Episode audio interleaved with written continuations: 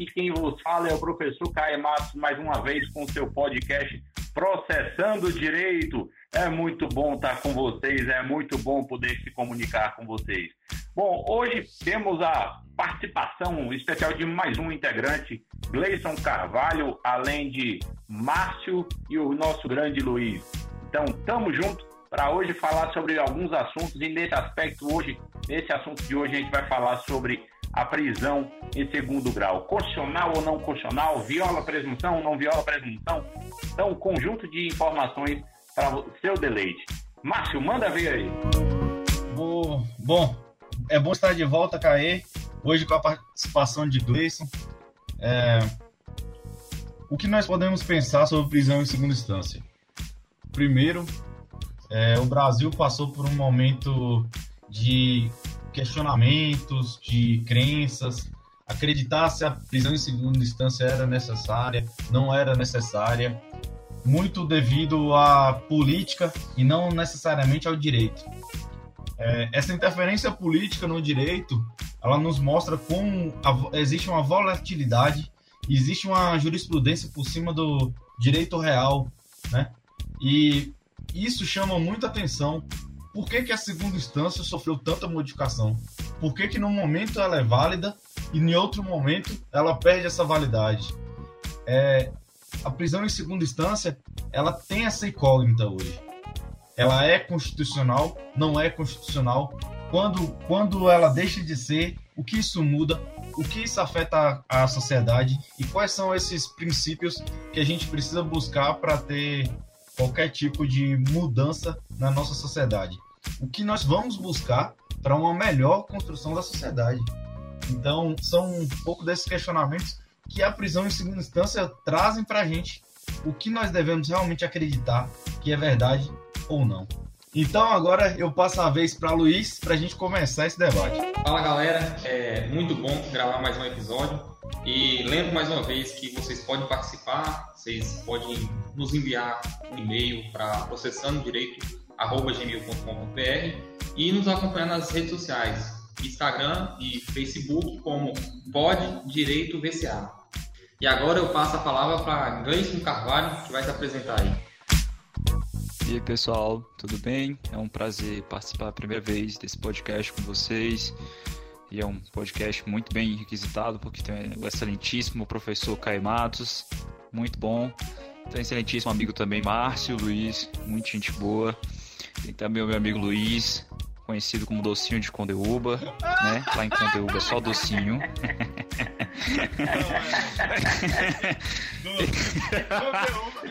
E não corre não, deixa eu ver. Tá descontando, Luiz. Aí não. Eu sou um cara sério aqui, pô. Tá, começa de novo? Não, pode deixar. Pronto. E eu sou Gleison, sou estudante de Direito, estou no quarto semestre, igualmente como os meus amigos Márcio e Luiz, e também meu estágio na área criminal, no escritório que eu não vou citar o nome aqui agora, né, que não cabe a falar, e a gente vai discutir esse, esse excelente assunto sobre a prisão na segunda instância, se é constitucional, se não é, e é um assunto de, de que dá um bom papo, né? E eu vou adorar bater esse papo com vocês. Passa a bola aí para o meu amigo Márcio Luiz. Então, para começar a discutir esse assunto importante como, prisão, como é a prisão em segunda instância, eu acho que a gente precisa antes conhecer alguns conceitos básicos.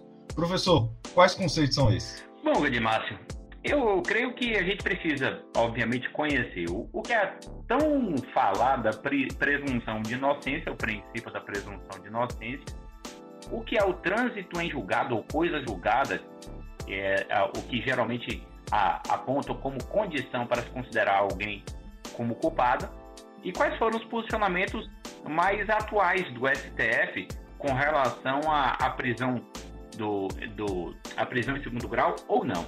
Então, eu acho que é interessante a gente falar sobre esses três passos e depois a gente partir para o debate propriamente dito com relação a essa prisão em segundo grau.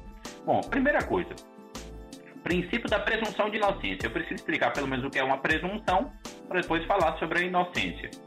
Presunção é um pré-julgamento, ou seja, eu presumo que você esteja falando a verdade, ou seja, eu julgo inicialmente que você está falando a verdade.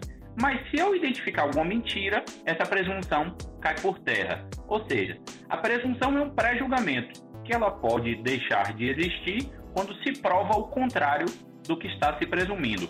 Ou seja, eu presumi que você está falando a verdade, identifiquei uma mentira, a presunção cai por terra.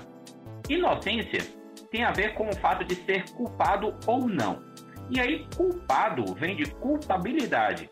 Existem alguns conceitos de culpabilidade, mas o que eu mais, digamos assim, me identifico é a culpabilidade como a reprovabilidade pessoal pela realização de uma ação ou omissão típica e ilícita. O que é que isso quer dizer?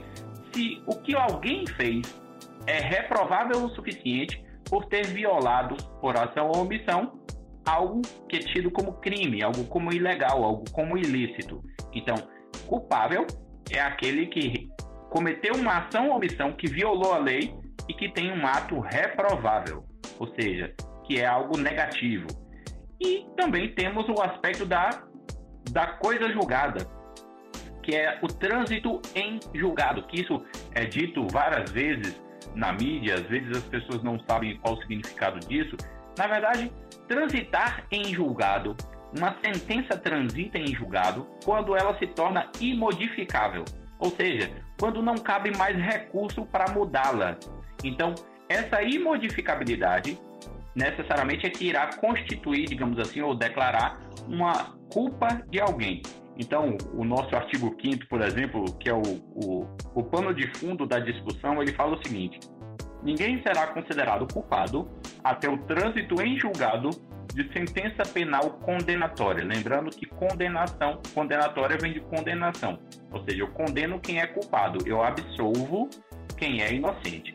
Então, e a decisão, as decisões do S T F, e é bom a gente saber, porque o S T F ele já teve um posicionamento pela prisão em segundo grau, ou seja, em mil novecentos e noventa e três ele decidiu que deveria permitir a prisão, em dois mil e nove ele mudou o posicionamento, em dois mil e dezesseis ele voltou a decidir pela admissão e agora ele voltou a proibir a prisão em segundo grau. Então, é um posicionamento que a gente vai vendo que já flutuou no S T F por um bom período. É, acredito que é de válida informação como foi a votação no último Supremo, né? Por seis votos a cinco, o S T F foi contra a prisão em segunda instância. É, votaram contra os ministros Marco Aurélio Melo, Rosa Weber, Ricardo Lewandowski, Gilmar Mendes, Celso de Mello e Dias Toffoli. Foram seis votos contra. E os cinco votos a favor foi de Alexandre de Moraes, Edson Fachin, Luiz Roberto Barroso, Luiz Fux e Carmen Lúcia. Esses são os atuais ministros do Supremo. É, eu acho muito válida essa discussão sobre a segunda instância, porque ela já teve alteração, então mostra que é um tema que tem é, ideias boas dos dois lados, e por algum tempo andei no lado de que era totalmente a, a favor da prisão em segunda instância, e aí agora, estudando mais um pouco, aprofundando, eu fiquei meio sem saber ainda o que eu acredito que seja melhor, porque envolve outros fatores, e aí eu pretendo, ao decorrer da, do podcast, é, apresentar para vocês. O princípio que é mais evidente quando se fala em ser contra a, a prisão em segunda instância é a questão do, do ferimento ao princípio da presunção de inocência. E aí a gente tem ele tipificado no artigo quinto, no seu inciso cinquenta e sete da Constituição de oitenta e oito, que afirma que ninguém será considerado culpado até o trânsito em julgado de sentença penal condenatória. E aí entra a questão de que, se você afirma que pode ser preso a partir da segunda instância, então você considera como trânsito julgado, assim entre aspas, a partir da segunda instância, e aí o réu vai começar a cumprir pena e vai responder preso.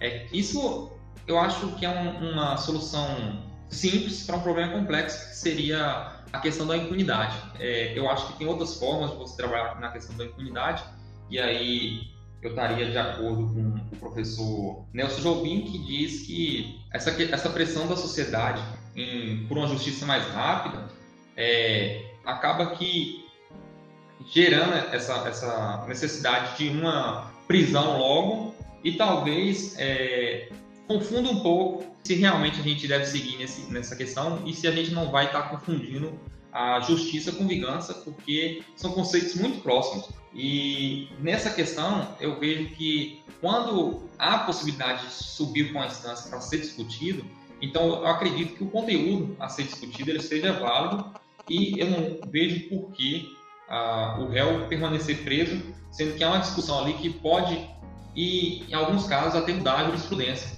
E aí teve alguns casos recentes em que até é uma fala de Gilmar Mendes em que ele afirma que estava havendo um abuso da prisão em segunda instância. Não chegando a esse ponto dessa afirmação, mas eu acho que há outras formas de evitar essa impunidade e uma delas seria com a questão de, da não prescrição dos prazos. Então, a partir do momento que você foi sentenciado na segunda instância, então não vai ser suspenso mais o prazo prescricional e aí você vai discutir, ao final dessa discussão você bate um alhete com a sentença e ele vai cumprir independente do tempo que passou. Porque anteriormente a gente via que é, essa protelação da, do, do processo era mais para prescrever e depois que prescrever não ser condenado. Aí eu acho que há outras soluções e eu vejo hoje, é, com o estudo que eu tenho, eu posso estar errado, mas estou sempre aberto à discussão, é, que há outras formas de você evitar a impunidade sem ser diretamente pensando na, num princípio que eu considero é muito importante para a nossa sociedade. Gleison, qual é a sua, o seu parecer sobre isso? Quando eu penso em prisão em segunda instância, eu gosto de separar em dois pontos.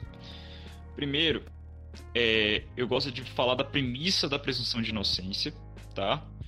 Que é, que é uma premissa muito boa, tá? Quando a gente pensa que ninguém pode ser considerado culpado até o trânsito em julgado, a gente pensa, poxa, é justo. A pessoa não pode ser presa enquanto, enquanto houver recurso. Então, enquanto houver recurso, ela tem que responder, ela tem que ficar à liberdade, tá? Então, ela não pode ser presa. E para a pessoa que se preocupa com a, com a impunidade, poxa, tem também o instituto da prisão preventiva, tá? Se a pessoa, ela, ela comete um crime absurdo e tal, cabe a prisão preventiva e o juiz vai decretar isso. Então, quando a pessoa, ela tá presa é, provisoriamente, tá? Quando, quando não teve o julgamento ainda, poxa, se ela for julgada depois, vai ter a, detra, a detração da pena, né? O juiz vai diminuir pelo tempo da prisão preventiva que ele teve. Então, se ele ficou seis meses preso é, em prisão preventiva, o juiz, quando for dar a pena lá no final, ele vai fazer a detração. Então, ele vai botar seis meses a menos na pena dele, entendeu? E isso ocorre, tá? É, quando a gente pensa em prisão em segunda instância e quando a gente pensa em, em, em presunção de inocência, a gente pensa, poxa, a pessoa ela não pode ser presa até o trânsito de julgado, se a justiça com ela.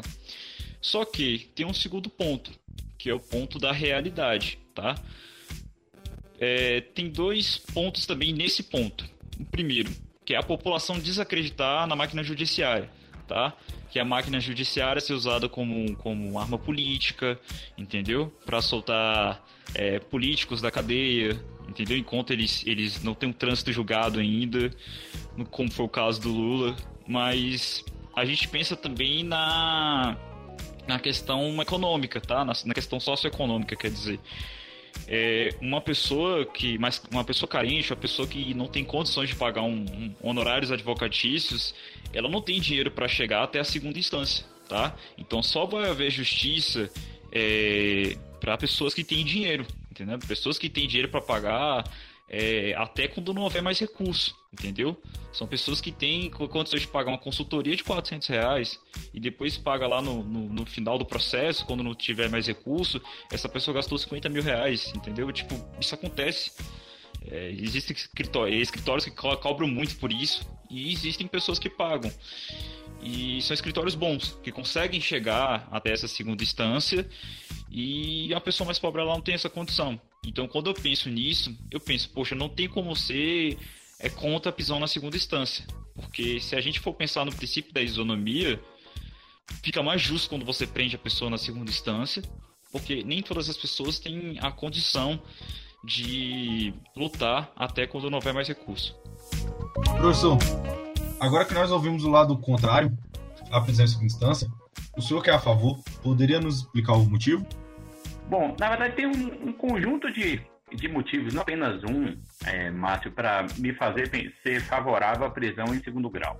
primeiro deles, ele decorre exatamente da interpretação do artigo quinto, inciso cinquenta e sete. Ele fala o seguinte: ninguém será considerado culpado até trânsito em julgado de sentença penal condenatória. Bom, a maioria das pessoas, elas, elas fazem uma interpretação literal desse artigo, falando o seguinte, que é a sentença que transforma alguém de inocente em culpado. Eu particularmente discordo. Eu acho que o culpado já existia, que é exatamente o conceito de culpabilidade que eu havia lido de Luiz Regis Prado, que ele fala da reprovabilidade da conduta. A conduta já foi executada e a conduta já é reprovável.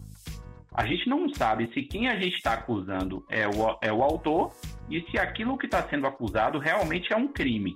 Mas a reprovabilidade da conduta, digamos, se há alguma pessoa morta, a reprovabilidade da conduta já existe. Ou seja, alguém já é o culpado. A gente não sabe se é quem está sendo apontado no processo. Então, a autoria e materialidade é que está sendo discutida, mas a reprovabilidade, ela já existe. Se fui eu realmente quem fez, necessariamente eu já sou culpado. Essa é uma opinião, inclusive, pessoal minha, e que eu vou, inclusive, fundamentar depois.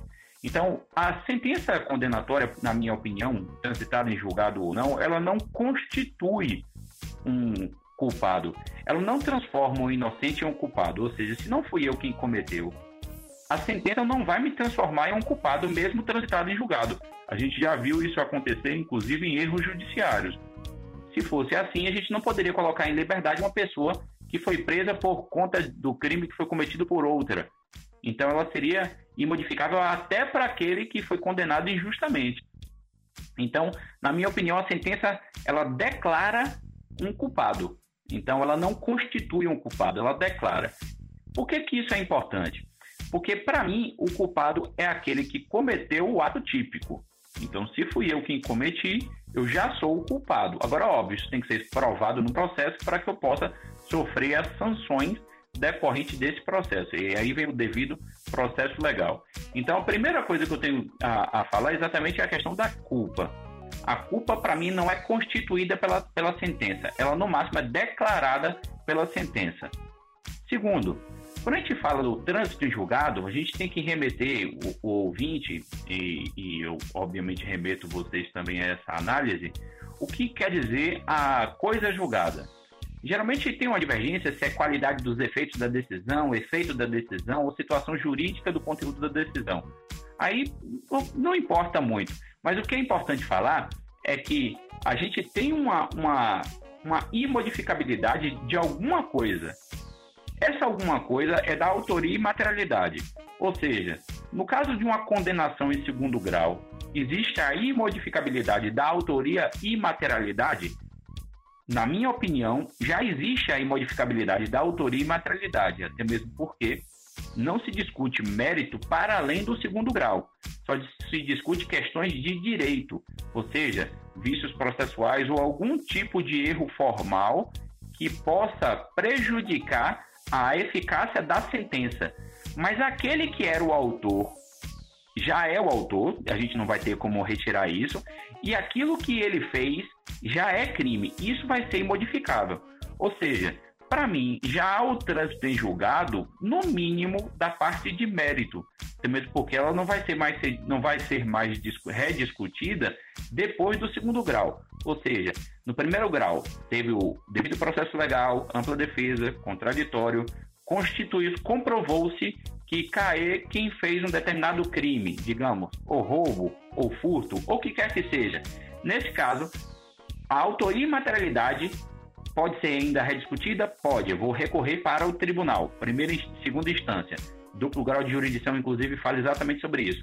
Então, o duplo grau de jurisdição me permite rediscutir o, o mérito, ou seja, eu quero argumentar que eu não sou o autor e que o que eu fiz, se é que eu fiz alguma coisa, não é crime. Mais uma vez, o tribunal me condena, ou seja, a parte de mérito, ela não tem como ser modificada depois disso. Então, Caê é o autor e o que Caê fez foi um crime. Eu não tenho aí a opinião, e embasada em argumentos jurídicos que eu estou expondo agora, na minha opinião, eu entendo que não há mais como falar que Caê é inocente. Caê é culpado.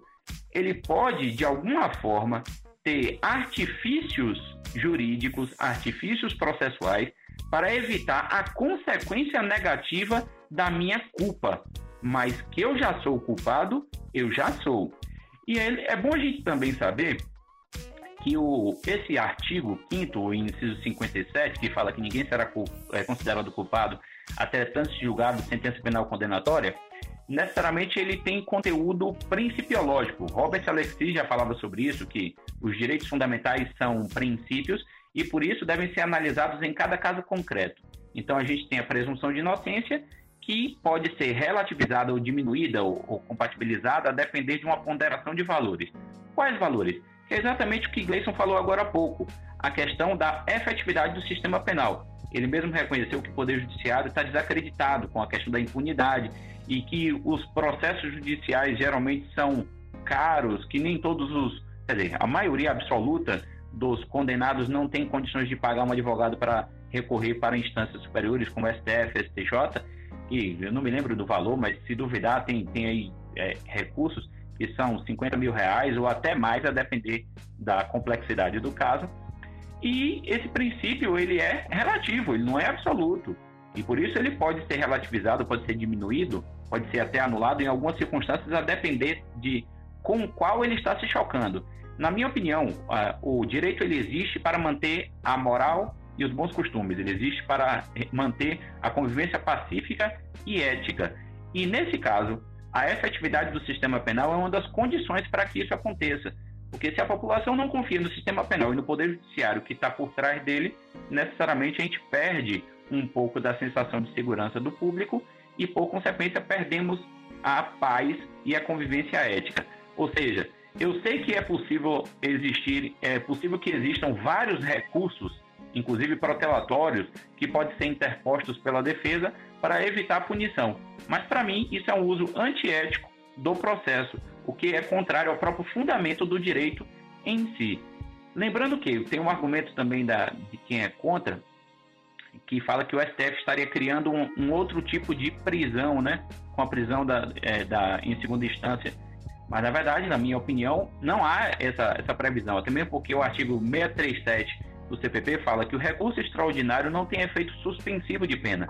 Ou seja, mesmo que eu interponha recurso extraordinário ou recurso especial para o S T J, ele não impediria a execução da pena. O seiscentos e trinta e sete ele já fala sobre isso.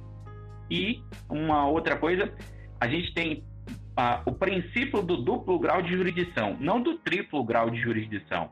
A gente tem um duplo grau de jurisdição do mérito, ou seja, a gente tem a dupla análise da parte da autoria e materialidade. Depois dessa discussão em primeira e em segunda instância, a gente já tem a culpa constituída de forma meritória. A imodificabilidade da decisão já existe, ou seja, não há mais que se discutir se foi Caê quem fez ou se necessariamente o que ele fez foi crime. O máximo que se pode discutir é se o processo seguiu os seus trâmites legais. Então, por conta disso, e aí não sei se vocês querem que a gente ande mais com os argumentos, eu realmente entendo que permitir a prisão em segundo grau é mais do que fazer cumprir a Constituição, mais do que respeitar a Constituição Federal, é fazer com que ela seja cumprida. A Constituição Federal, assim como Conde, Hesse e Ferdinand Lassalle, ao escreverem o, é, o que é Constituição e, e força normativa da Constituição, ele fala que a Constituição, para além de uma folha de papel, ela é um conjunto de fatores reais de poder. E a Constituição ela existe para fazer uma sociedade viver de forma em Estado democrático de direito de forma harmoniosa. Então, a gente fazer com que a população crie uma sensação de descrédito por parte do Poder Judiciário é impedir que a Constituição cumpra com suas obrigações e com suas intenções de aplicar o direito de uma forma justa.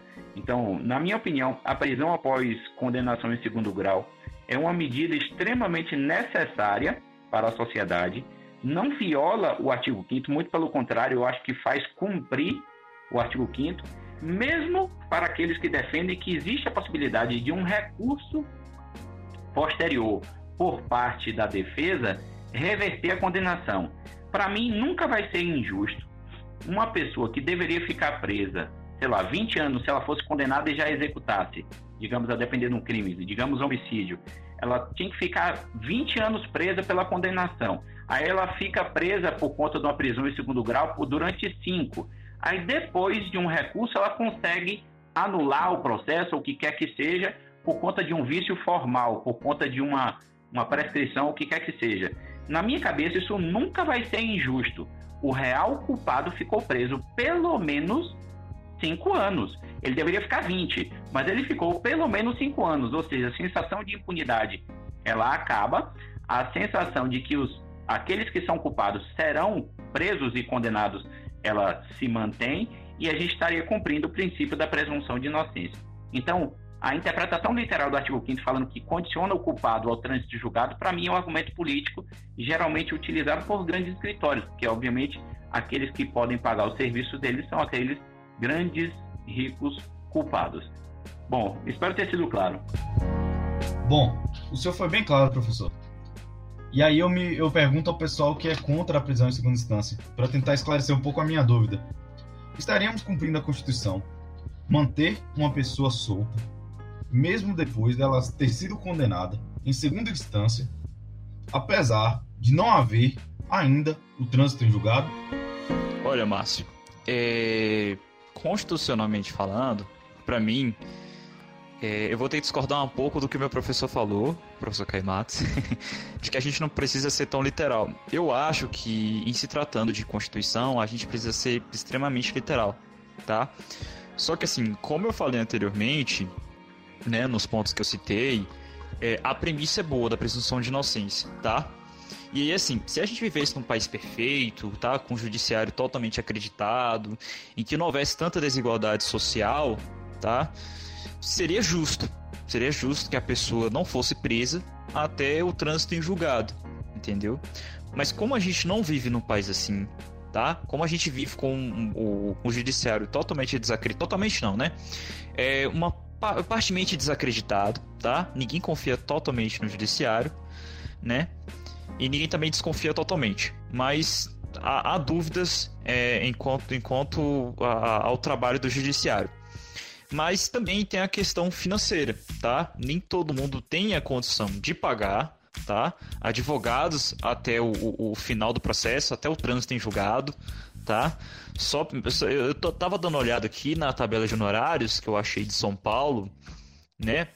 Só para você fazer um acompanhamento do início da portaria, né, até a apresentação do relatório final da portaria ou inquérito, você gasta praticamente sete mil reais, entendeu? Então, uma pessoa que carente de, de comunidade, ela não vai ter condições de pagar um advogado para isso, entendeu? Eu já vi várias histórias de advogados que eles, eles recebem honorários é, em forma de, de alimento, em forma de, de animais, entendeu? Então, nem todo advogado vai aceitar isso. E o advogado que vai aceitar isso, é, com todo respeito, é, ele não vai trabalhar com o mesmo ímpeto que um advogado que vai receber sete mil reais, dez mil reais, entendeu? Então, esses fatores, eles são, é, eles são, eles são fortemente é, capazes de, de influenciar na, na opinião, entendeu? Então, desse jeito, inicialmente eu sou contra a prisão na, na, na segunda instância. Mas aí quando a gente pensa na realidade brasileira, e como a gente não vive numa sociedade longe de ser perfeita, então eu, eu acabo sendo a favor dessa prisão na, na, na segunda instância, entendeu? Porque a gente tende a igualar é, os cidadãos. Luiz? É, eu acho interessante porque esse, essa discussão agora ela remete um pouco também ao episódio, ao nosso primeiro episódio, em que fala que a gente trata, tratou do direito que seria da realidade e aquele mais abstrato. Eu acho que se discutir esse princípio no Brasil, com o sistema de justiça hoje, é, ele acaba sendo um pouco abstrato, ele acaba fugindo um pouco da, do, da realidade, porque entra aquela questão que Gleison colocou, que você vai para a realidade e você vê que são grandes escritórios que usam desse princípio para prolongar o processo. E aí, quando o réu for condenado, talvez ele até ganhe alguns benefícios em questão da idade, é, ou até mesmo consiga essa condenação. Eu acho assim, que se há a chance de recursos até as últimas instâncias, e essas, esses recursos eles são capazes de alterar a condenação, eu acho justo que aguarde até o julgamento final, porque se por acaso chegar lá e você é, modificar completamente a condenação, você não vai conseguir restituir a liberdade perdida do preso. É, veio uma ideia que eu estava lendo a respeito antes, e o direito seria como se fosse um quadro branco. Há várias formas de pintar esse quadro, e com muitas soluções possíveis para os problemas jurídicos. Aí volta também a questão de que talvez a solução para esse problema não fosse mexer nessa, nesse princípio diretamente através da P E C, e sim através de leis para impedir que advogados, grandes escritórios, usem desse princípio para afastar a justiça, para usar de uma maneira aqui comparativa, de cegar realmente a justiça para o que foi é, realmente considerado culpado. E aí, em relação ao quadro, essas possíveis formas de pintar, ela vai traçar o limite que vai ser a moldura. Então, você, se você ultrapassar a moldura, ela não vai sair no quadro. E aí, quando a Constituição estabelece o, o, aquele limite, artigo quinto, no seu inciso cinquenta e sete, aquilo ali seria uma, um limite, então seria uma borda do quadro, da qual você não poderia ultrapassar.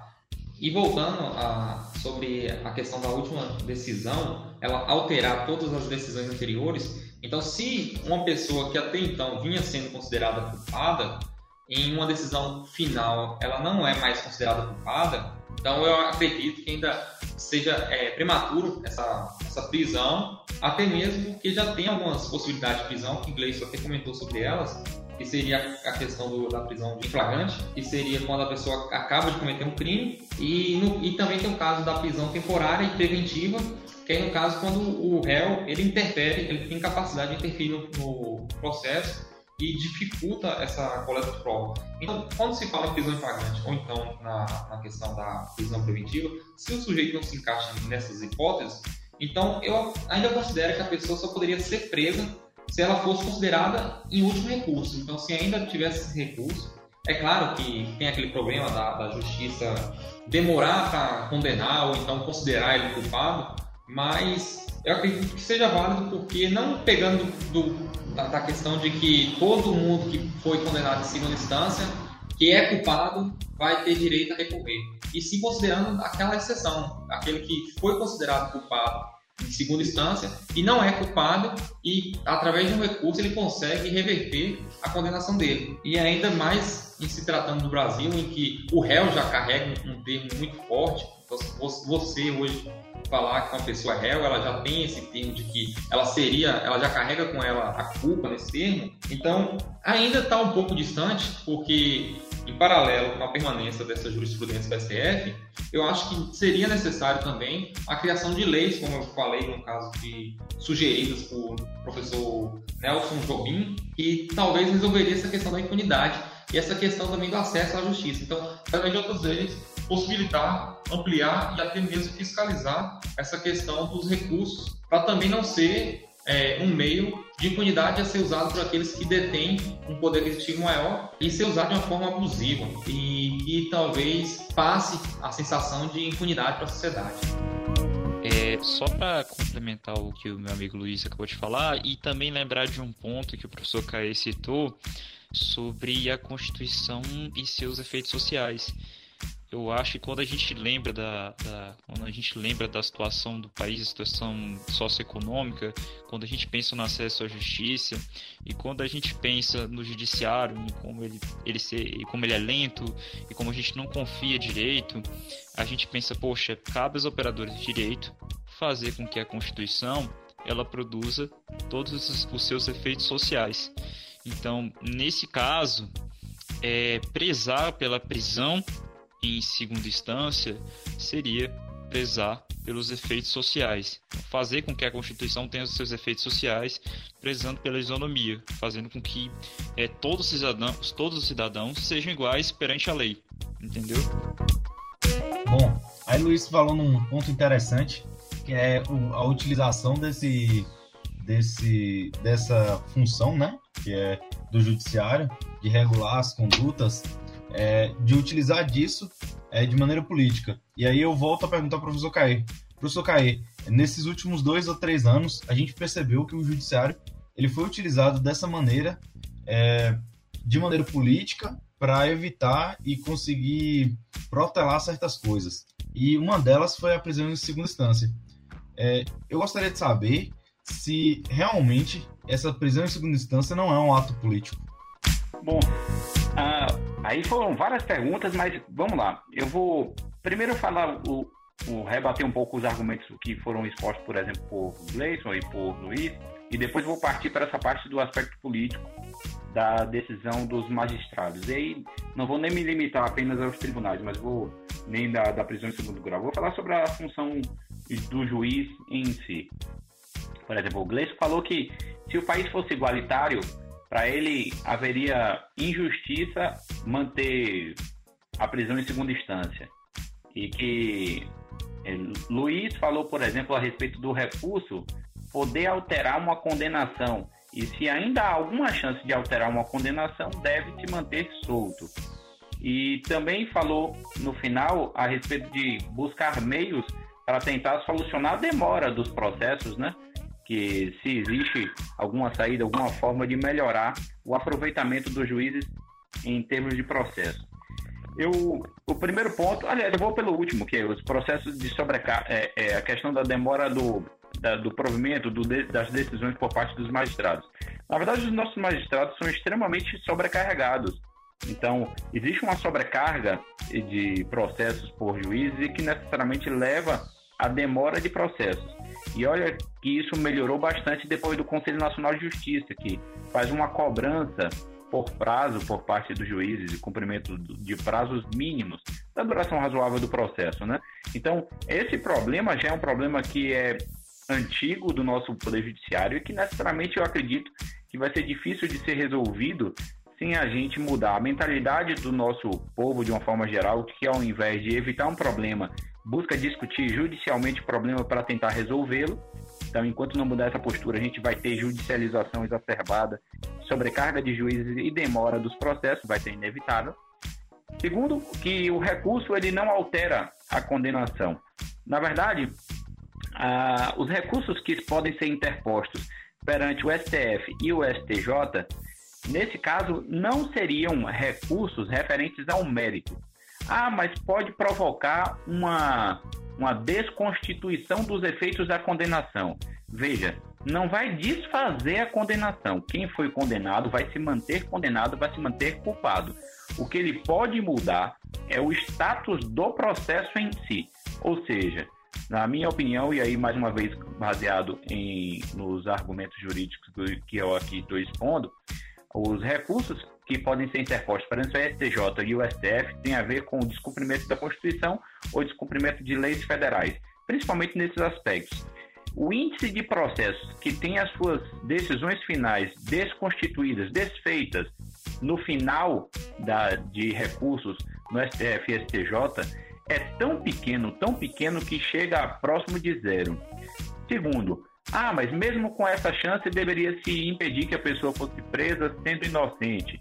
Bom, mais uma vez, para mim ele não é inocente, ele cometeu o fato e ele é o autor. Ou seja, o fato que ele fez foi crime e o que ele fez, ele é o autor. Ah, mas se um recurso lá provar que ele não é o autor? Bom, aí só se for por uma via colateral, porque o mérito só é discutido no primeiro e segunda instância. Ah, mas é possível você fazer uma pessoa ficar solta mesmo depois de ter sido condenada em duas instâncias? Bom, eu coloco para vocês um caso que para mim é icônico nesse aspecto, que foi um caso de uma pessoa que é, foi, ela foi pega em flagrante após cometer o fato, ela foi réu, confessa de que matou a esposa, não lembro, a namorada, ele falou inclusive os motivos da morte.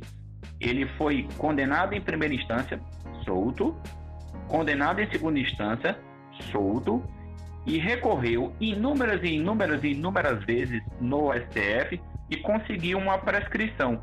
Ele ficou solto. Aí eu lhes pergunto, é um inocente solto ou é um culpado solto? Réu confesso. Na minha opinião, não há como chamar esta pessoa de inocente. Mas ela não teve o trânsito em julgado, professor. Pois é, porque para mim a sentença de condenatória ela não constitui um culpado. O culpado já existia, ela só declara que ele existia. Então faltou o trânsito em julgado e por isso faltou o cumprimento da pena para ele. Para mim, essa circunstância é icônica, é algo, é um paradigma para a defesa daquilo que eu estou expondo aqui. Essa pessoa nunca vai ser considerada inocente, porque ela reconfessa e ela, é, ela foi condenada, ou seja, a materialidade e autoria foi constituída. Então, permitir-se que isso aconteça, esses recursos protelatórios, como são é, é, notórios, o que acontece no âmbito de, de processos, principalmente correndo nos tribunais superiores, para quem tem dinheiro, como o próprio Gleison falou, quem não tem dinheiro não vai ter mínima condição de, de interpor recursos protelatórios para provocar ou forçar uma prescrição, que para mim é antiético, forçar recurso protelatório é antiético e forçar uma prescrição é antiético. Então, para mim, o direito não foi feito para dar guarida, para dar proteção à atuação antiética, mesmo que a, a lei processual, de alguma forma, permita isso. Mas o direito, o fundamento do direito, para mim, não permite isso. Então, o recurso ele não vai alterar a condenação. E mesmo nesses casos em que há chances de modificação do status final da sentença, de não de condenado para culpado, que fique preso, deve sofrer a sanção ou não deve sofrer a sanção, porque a condenação ela é mantida.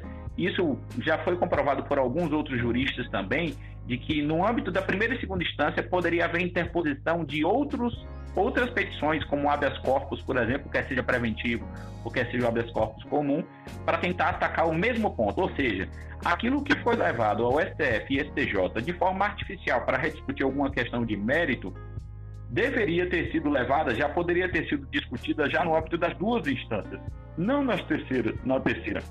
Então, nesse aspecto, a gente percebe que o recurso ele não vai alterar a condenação, não vai alterar o status de culpado.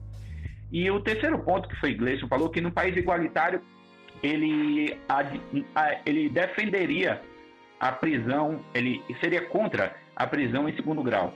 Ou seja, se todo mundo tivesse condições de interpor vários, vários recursos, ele admitiria que ninguém deveria ficar preso antes do trânsito de julgado. Para mim, também, acho que mesmo num país igualitário, deve haver a prisão em segunda instância. Por quê? Porque, para mim, você usar o, a, as normas processuais para provocar uma soltura ou a manutenção da soltura do seu cliente, que é sabidamente culpado, já foi condenado em primeira e segunda instância, tem autoria, tem materialidade, você usar os mecanismos processuais de forma antiética para manter ele solto, para mim é algo errado em qualquer estado democrático de direito. Então, igualitário ou não, desigual ou não, como o nosso país é, para mim, deve-se manter a prisão em segunda instância, porque ele não é mais inocente. A sentença condenatória em primeira e segunda instância, a segunda instância é exatamente para evitar o erro. Se se mantém, é porque existe um grau de certeza. Aí você pode pensar, ah, mas existem os erros judiciários. Existem. Mas se a gente apontar que a sentença sempre cabe erro, a gente não tem como sustentar nenhuma condenação, quer seja transitada em julgada, quer não seja transitada em julgada. E por último, é se a sentença, ela poderia ser utilizada, a prisão de segundo grau poderia ser utilizada para fins políticos ou não. Na verdade, grande Márcio, é, toda decisão, tanto é, é, é assim, primeiro que nós somos animais políticos, né? Pensando em política como discutir rumos de um determinado país ou rumos do, da coletividade. Então, todos nós, de alguma forma, podemos discutir e fazer os rumos da nossa sociedade, do nosso Estado, mudarem. Então, todos nós somos políticos. Ah, não, não vamos por esse conceito geral, não. Vamos por um conceito mais restrito, ou seja, de política partidária. Bom, se a gente for para a questão político-partidária, realmente os juízes não podem ter partidos. Mas políticos, todos nós somos e todos nós, de alguma forma, exerceremos. Um exemplo disso, por exemplo, são as decisões do S T F. A grande questão é se eu tenho argumento suficiente para sustentar aquela minha posição ou não. Por exemplo, é, quem de nós é, tem dúvida de que o sistema prisional brasileiro ele traz um descumprimento da Constituição com o aspecto de que é proibido penas cruéis? Os presídios são cruéis, mas tem gente que fala, ah, deve ser cruel mesmo. Bom, na minha opinião, não deveria ser cruel da forma que é. Mas, independente disso, ele seria coisa inconstitucional, como é uma tese, inclusive, colombiana, que, tá sendo, que já foi trazida para o Brasil e que foi levado para o S T F. O S T F, ele se posicionou de que não era coisa é, inconstitucional, aliás, ele ficou meio em cima do muro, mas se você perguntar para qualquer aluno, do, desde o primeiro até o último semestre, se as nossas prisões são cruéis, todos vão dizer que sim, de forma consensual. Mas o S T F, uma instituição jurídica tão importante do, do Poder Judiciário, não sabe? Claro que sabe, mas ele sabe que se ele pusesse todos os presos atuais em liberdade, ele acabaria com o país. Então, ou seja, ele tomou uma decisão política em falar que todos aqueles que, que entendessem que as prisões É, tiverem sido cruéis para eles e violado a sua honra e etcétera, deveriam entrar com ação indenizatória contra o Estado. Ou seja, ele tomou uma decisão política. Ele fez uma decisão com o cunho político-social. Então, todas as decisões devem ser consideradas não apenas no plano teórico, devem ser consideradas principalmente no plano da realidade, no plano social, no plano socioeconômico. Então, as decisões da prisão de segundo grau, a mudança do posicionamento de forma desarrazoada, para mim, para mim, obviamente, tem cunhos políticos, sim. Mas, para mim, a política, e tem até a política penal, né? Política, é porque eu esqueço o nome, porque não é muito minha área, a política prisional, a própria política da segurança pública, ela é chamada assim. Então, é uma política, é uma postura, é uma postura de priorizar determinadas coisas em detrimento de outras. Então, o Poder Judiciário, ele acaba priorizando, priorizando umas coisas e não outras em algumas decisões. Quando ele, por exemplo, decide por condenar o Estado a pagamento de um determinado tipo de medicação extremamente cara para uma pessoa. É uma decisão política que converge para a efetivação de direitos humanos, que é o direito à vida e direito à saúde de um indivíduo. Então, todas as decisões judiciárias, de alguma forma, direta ou indireta, têm aspecto e cunho político. Mas a grande questão é, a gente tem como desconstituir a certeza, a adequação, a certeza no sentido de acerto, acerto da decisão de que devemos prender aquele que é condenado em segundo grau. Na minha opinião, não devemos desqualificar essa decisão, ou seja, apontar ela como errada sob o argumento político. Mas é possível que a decisão judiciária e a discussão da prisão de segundo grau seja utilizada de forma política, mas com certeza eu tenho, digamos assim, o posicionamento de que tanto foi quanto acho que vai ser no futuro. Mas, para mim, quando permitimos a prisão de segundo grau, estamos na, na melhor política no sentido econômico, social e jurídico. Então, esses são os meus argumentos. E, por último, um, um argumento que, que Gleison também apontou, que foi, seria utilizar a prisão preventiva. Mas a prisão preventiva ela tem um rol exaustivo das hipóteses de cabimento. Inclusive, esse rol, quando você faz uma interpretação extensiva deste rol, você estaria fazendo uma, uma interpretação é, extensiva em malam partem, ou seja, contrário ao aquele que está sendo acusado de alguma coisa. Então, é como se eu pegasse, inventasse uma hipótese nova de cabimento da prisão preventiva, que é uma prisão cautelar, para tentar manter preso aquele que teve a condenação em segundo grau. Bom, ele ficaria preso do mesmo jeito, ele teria a mesma consequência. Então, ela poderia ser desfeita no futuro por uma outra decisão, poderia. Então, não haveria diferença entre a prisão preventiva ou a prisão decorrente da sentença condenatória. Ele estaria preso. Mas a grande questão é, a, a prisão preventiva poderia ser interpretada extensivamente para caber, para ser aplicada nessa circunstância? Na minha opinião, não. Exatamente por esses argumentos, e aí um resumo dos meus argumentos são os seguintes, que para mim, o, os efeitos decorrentes da prisão em segundo grau, os efeitos benéficos decorrentes da prisão em segundo grau, para mim são muito maiores do que os efeitos maléficos. Porque ele coíbe recursos protelatórios, porque aquele que, que faz, fazia recurso protelatório agora já não tem mais argumentos suficientes para fazer, porque não vai colocar, manter ninguém solto. Valoriza as decisões do segundo grau, porque é, o, o tribunal vai condenar e vai saber que a sua sentença vai ser cumprida.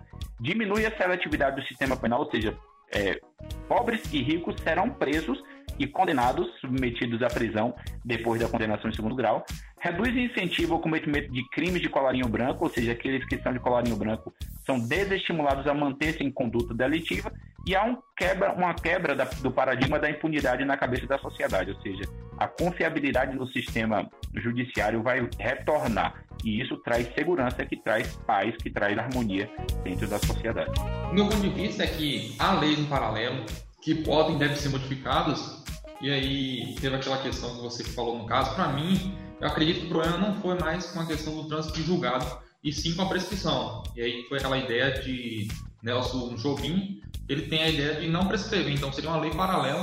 Então, assim, há algumas leis em paralela, no caso do C P P, o Código de Processo Penal, que eles podem ser, ser modificadas a atingir algo que seja mais consenso. E aí tem a questão também do direito penal, eu considerar ele como um soldado da reserva. Então, assim, ele é, é o mais agressivo com, a, com o réu. É, por isso que eu tenho essa cautela, e é, não é uma posição minha, assim, absoluta. É claro que eu estou aprendendo aqui com os argumentos que foram colocados, e até mesmo a gente está aqui aprimorando, processando essa discussão.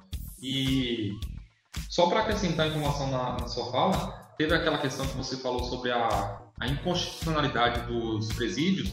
Para quem quer saber mais sobre isso aí, é, é válida a leitura do, do livro de Valois, que ele tem um livro chamado Processo de Execução Penal e o Estado de Coisas Inconstitucionais. É um livro bem curtinho, em alguns casos eu acho que ele é um pouco extremista, porém é um, uma leitura válida para isso que o Caio falou. Aí ele coloca alguns pontos, o, o, o que fere, se fere a dignidade, ele coloca, traça vários princípios. E se você achou que cabia mais argumentos aqui, é, a favor ou contra, lembre-se de visitar a nossa página, e vocês podem comentar lá, que a gente vai estar lendo, é, interagindo com vocês. E quem sabe, mais pra frente, não surja uma nova discussão sobre esse tema, e que, quem sabe, é, composições diferentes. Então, assim, é, é muito interessante sua participação, e até mesmo receber esse feedback, se estão gostando ou não. É, o Caê falou sobre a enxurrada de processos que a máquina judiciária tem, e isso é verdade, isso contribui muito com, com a morosidade dos processos, né? E aí eu queria fazer uma pergunta para Caê. Assim, se não houvesse essa morosidade dos processos, pelo, pela enxurrada de processos que tem, né? É, você concordaria que na segunda instância é, os, os julgadores, eles poderiam fazer uma análise de mérito também, e não, não só análise de direito?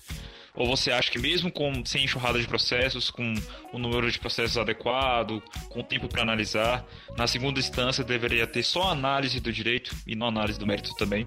Bom, na minha opinião, duas instâncias é, são mais do que suficientes para ter relativa segurança a respeito da condenação de alguém. Então, colocar a terceira instância para também discutir mérito seria protelar, digamos assim, na verdade o próprio fundamento do duplo grau de jurisdição, ele estaria perdido. Porque, assim, a primeira decisão ela é individual exatamente porque é mais fácil você invocar uma pessoa para ter uma decisão a respeito de um fato.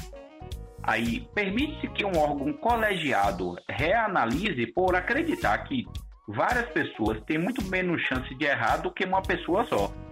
Então, a, o próprio fundamento do duplo grau de jurisdição com a rediscussão do mérito é exatamente esse. Então, qual seria a justificativa para a gente colocar mais outras pessoas para rediscutir a questão do mérito sem desqualificar, por exemplo, os próprios membros do Tribunal de Segunda Instância, dos Tribunais de Justiça, Tribunal Regional Federal, entende? Então, seria é, como falar assim, ó, vale mais o colegiado do S T F e do S T J. O do T J é só um meio, é só um meio termo. Então, como a gente poderia justificar um terceiro grau discutindo mérito numa questão dessa? Entende, Gleison? Então, seria contraditório. E a morosidade, em verdade, é porque boa parte da, das discussões a respeito da morosidade do, do processo colocam a culpa também nos advogados. Como assim? Se um advogado acaba de ter um determinado tipo de decisão, ele faz um recurso protelatório, aí aquele juiz precisa decidir de novo, aí faz outro recurso protelatório, decide de novo, faz outro recurso protelatório, decide de novo. Obviamente, quem está fazendo a decisão não transitar, ou seja, o processo demorar, não é o juiz em si, é o advogado. E por isso que a, a, a própria posição de Luiz, a de Nelson Jobim, ela vai cair na mesma prisão, ela vai cair no mesmo problema. Se, enquanto ainda tivermos pessoas dispostas a pagarem advogados para fazerem recursos protelatórios, e enquanto ainda tivermos advogados dispostos a receber para fazer recursos protelatórios, não há solução para a demora do processo. Você falou colocar quinhentos mil juízes, eles vão fazer o processo demorar, porque quer queira, quer não, eles vão arrumar movimentos para poder fazer a decisão se protrair. Ou seja, para mim a única solução, analisando todas as possibilidades, é a prisão em segundo grau, porque coloca todo mundo no mesmo patamar, todo mundo no mesmo status. Óbvio, aquele que teria direito de recorrer vai continuar tendo o direito de recorrer, ou seja, isso não vai ser retirado. Aquela decisão vai poder ser desfeita por um vício processual, o que quer que seja, vai. Mas, na minha opinião, aquela pessoa que foi, foi presa sendo o culpado, isso nunca vai ser, na minha cabeça, antiético, injusto ou imoral. Na minha cabeça aparece o seguinte: digamos que a sentença final deveria ser vinte anos. vinte anos ela teria que cumprir.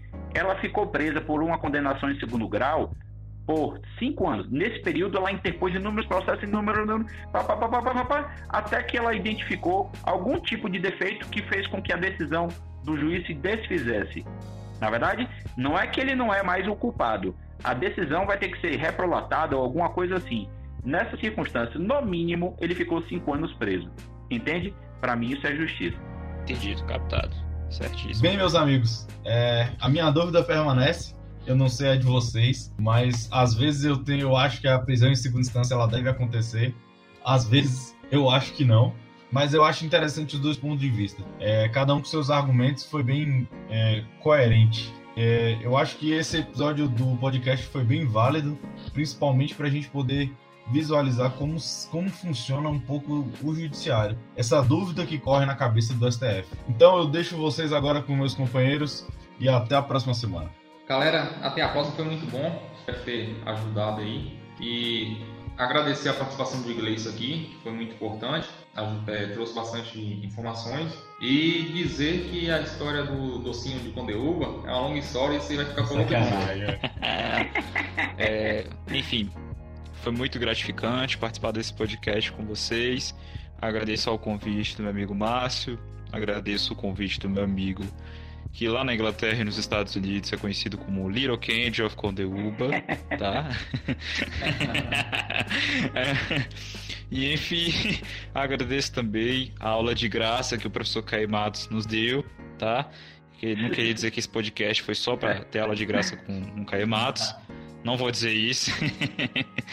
E, enfim, eu gostaria de me despedir fazendo uma piada. E eu queria que o professor Caio Matos me respondesse. É só para dar animadinha no final do podcast. O professor Caio Matos, o Ministério Público estava andando de carro, né? E aí ele resolveu estourar o motor. Acelerou, pá! Pronto, estourou o motor. E aí ele não sabia que tinha estourado o motor. Então o Ministério Público resolveu sair do carro, né? Desceu, fechou a porta. E aí ele foi abrir o capô para ver o que tinha acontecido. E aí o Ministério Público gritou. Para quem que o Ministério Público gritou, professor Caio Matos? Rapaz, isso é pegadinha parecendo aquelas punhas que o povo, o povo pergunta pra gente falar um trocadilho. Três segundos para responder, professor. Rapaz, pra Deus. Não. Sabe pra quem o Ministério Público gritou, professor? É. Promotor. Valeu, galera. Qualquer coisa, se precisar de mim, pode me chamar. Foi muito bom participar.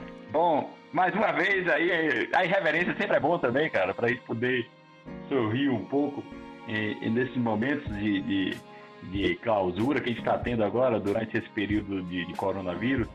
Mas é interessante a gente é, atentar para o que foi discutido hoje dentro do, do podcast, né? Eu gosto sempre de fazer um, um resumo. A gente discutiu a constitucionalidade ou não da prisão em segundo grau e o, há argumentos a favor e há argumentos contra. Os argumentos a favor são principalmente centrados no aspecto da violação do artigo quinto, inciso cinquenta e sete, os argumentos a favor centram geralmente seus esforços na efetivação do, da Constituição e, e do sistema penal, e também a própria questão da impunidade, que é a sensação de impunidade que é gerada pela não prisão daqueles que são condenados em segundo grau. Antes de tudo, Eu quero valorizar o aspecto de que a gente saiba discutir. É interessante que esse podcast incentiva hoje, com, com, com, colocando pessoas que pensam de forma diferente para discutir, que nós aprendamos a discutir sem disputar, porque a disputa quer extinguir o posicionamento contrário. A discussão quer compartilhar posicionamentos contrários. Então, que a gente saiba discutir sem disputar. E como eu sempre faço, a gente geralmente termina com alguma frase é, dentro do, do nosso podcast. Então, vai um trecho de Rui Barbosa, esse que ninguém conhece, né? Rui Barbosa, que falava o seguinte: de tanto ver triunfar as nulidades, de tanto ver prosperar a desonra, de tanto ver crescer a injustiça, de tanto ver agigantarem-se os poderes nas mãos dos maus, o homem chega desanimado à virtude, a rir-se da honra e a ter vergonha de ser honesto. Que a gente nunca tenha vergonha de ser honesto. E a indicação de leitura de hoje é para quem gosta de filosofia, é Antologia Ilustrada de Filosofia, da Globo Livros. É um livro que Diubaldo Nicola, ele é um livro que dá uma noção de filosofia bem focal de todos os filósofos, desde a antiguidade até a modernidade. Galera, aquele abraço, é sempre bom estar com vocês, que vocês continuem processando o direito. Aquele abraço.